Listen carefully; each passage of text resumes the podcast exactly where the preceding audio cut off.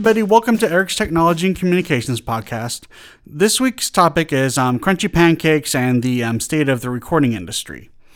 I am pretty passionate about this topic. Um, I know the crunchy pancakes title may sound a little interesting.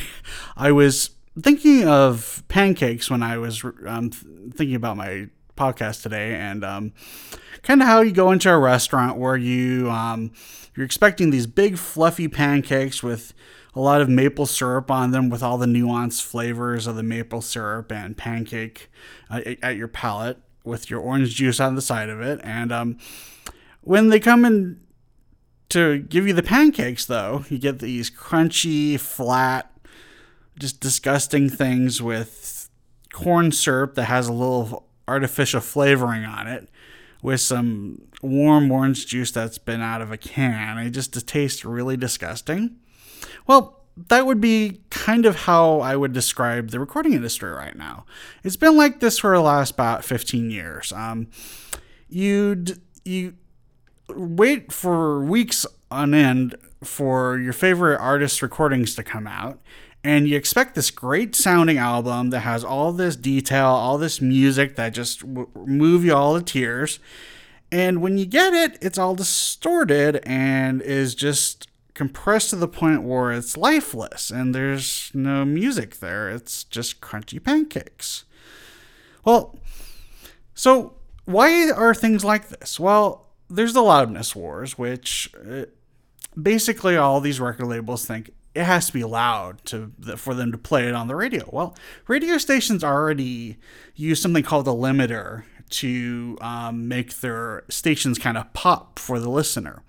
So when you take a loud album and put a limiter on it, it actually makes it sound quieter, and it actually makes it sound less lively and less with less life in it. And most uh, most stations have a limiter on their stations, and you're basically taking a flat pancake and making it sound even less or even less like music. And so all these recording labels are trying to get their albums to be loud and loud and loud when really all they need to do is just make it sound like music and it will actually sell. I mean, they don't have to make it loud for people to like it if it if they have to make it loud for people to like it, then maybe it's not music. But they don't quite get that. And all these recording engineers that want to get into the business are trying to make their music louder and louder and louder. And when to make a good sounding album, you really just have to watch your levels. You have to make everything sound like a good cohesive mix. And you don't want to use too much compression, too much dynamic limiting, too much all these different plugins that they use to tweak the sound and to put band-aids on less than perfect recordings and instead of paying attention to the recording environment to all the variables that could happen in a recording kind of like the dog in the background like here um, instead of paying attention to that, they just put band aids on it. Oh, we'll just EQ that out. Or we'll just make it sound more compressed so it sounds more lively to compensate for the crappy microphone we're using. And people, and these recording engineers spend so much money on their equipment anyway. Why are they needing all these EQs to fix things. I mean, they should have good recording equipment that they can use, different microphones that they can use for different artists. They shouldn't have to EQ everything out. And if they have to EQ everything out, maybe their microphone's not that good then, or they're using bad cabling. They don't think that maybe some of their other expensive equipment's actually causing the problem. Um, so I just I don't get why everything is sounding like crunchy pancakes, but it does. And I'm tired of it. I don't want to pay for crunchy pancakes, but I pay a lot of money for my music. I mean, my I don't have a huge budget, and when I buy stuff, I usually buy music. I I I spend money on music. I love spending money on music and recording equipment and playback equipment. But I if I had a choice, I would buy music. And I don't want to buy crunchy pancakes, so I actually buy a lot of audiophile labels anymore because their stuff doesn't sound like crunchy pancakes. it actually sounds like music because they're not using a lot of limiters. They're not using a lot of EQ to change the sound of their stuff because they already use good equipment to record it. And their artists are good. They don't have to use all these um, tone control issue like um, like uh, auto tune and um, the Melodyne stuff to get the t- pitch to be accurate because they use good artists. But unfortunately, most music anymore isn't recorded well. It doesn't sound good. It's the artists are mediocre at best and they just have good looks, so they put them on a record. And I don't know.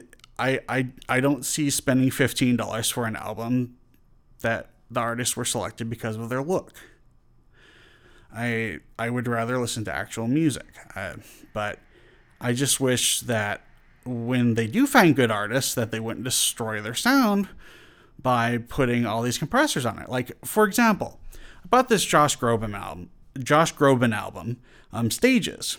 I loved the album until it got to a loud passage. Then the dynamic limiter would come in. And all of the detail, the beautiful, wonderful detail that I was hearing in the album, it got masked by all that dynamic compression. And it was so masked that I couldn't. Sorry, there's dogs walking around the room, so I have to put this on pause. Hold on a second. Okay, I'm back now. That's the dangers of recording in your living room. Sometimes the dogs went outside. So anyway, the um, with the recording industry's obsession with um, with volume, um, I definitely uh, think there are some things they can do about it. One, stop this obsession with recording loud. Um, I mean, you can. There are ways to get your music to sound loud without um, compressing the hell out of them. And that Josh Groban album that I was talking about, basically what happened was all when it got to a loud passage, it was using a really high compression limiter and to avoid it from going over and recording levels. And it was taking all of the detail and just making it mush.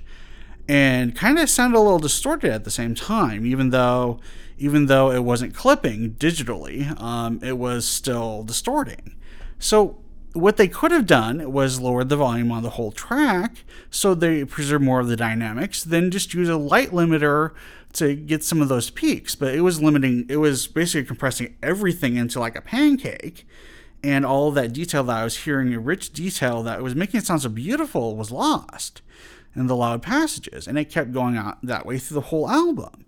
Um, some of the tracks weren't as weren't as um, there weren't as many loud passages throughout it, so it wouldn't click or it wouldn't um it wouldn't be limited as much. But there were but that there was one particular track in particular, the second track of the album, that was really compressed by half of the song, and it was just it sounded horrible.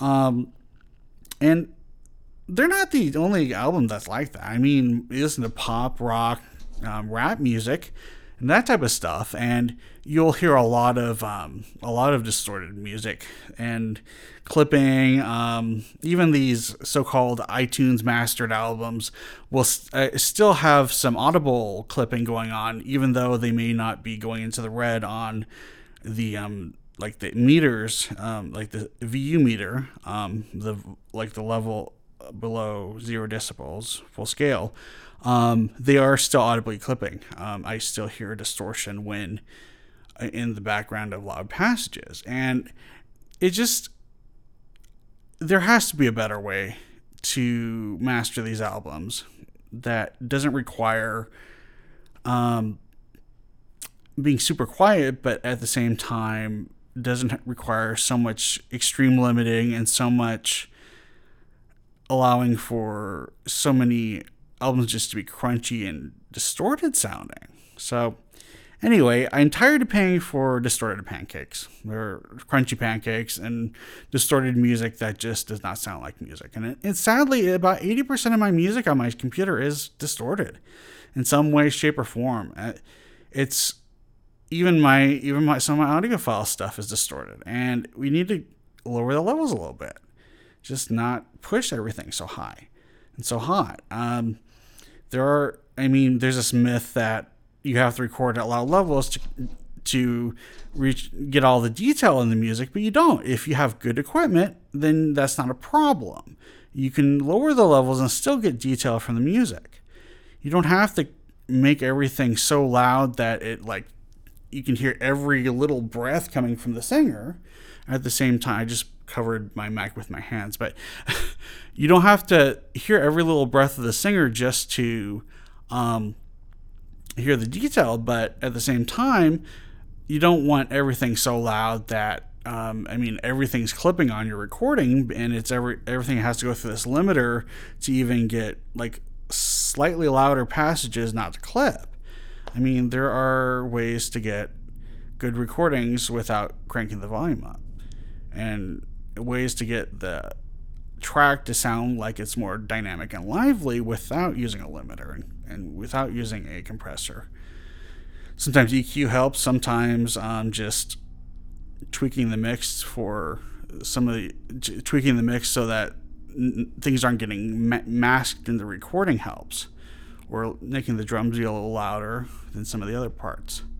So there's ways to do it, but it takes more time and people are lazy and have time pressures and all that. So it's just sad the way things are going. But anyway, um, dogs are running in, so um, I'm going to have to conclude this podcast. Feel free to like me on um, SoundCloud and um, share with your friends on Twitter, Facebook, um, anywhere that you can share. Um, and feel free and like us if you like this podcast. Click the like button on SoundCloud and subscribe to our SoundCloud channel. Um, it, uh, I think Eating 595 is the SoundCloud channel, and um, just click the like button also. And um, if you follow me, I'll follow you on there. So, um, anyway, um, thank you for listening, and this concludes the podcast. Have a great day.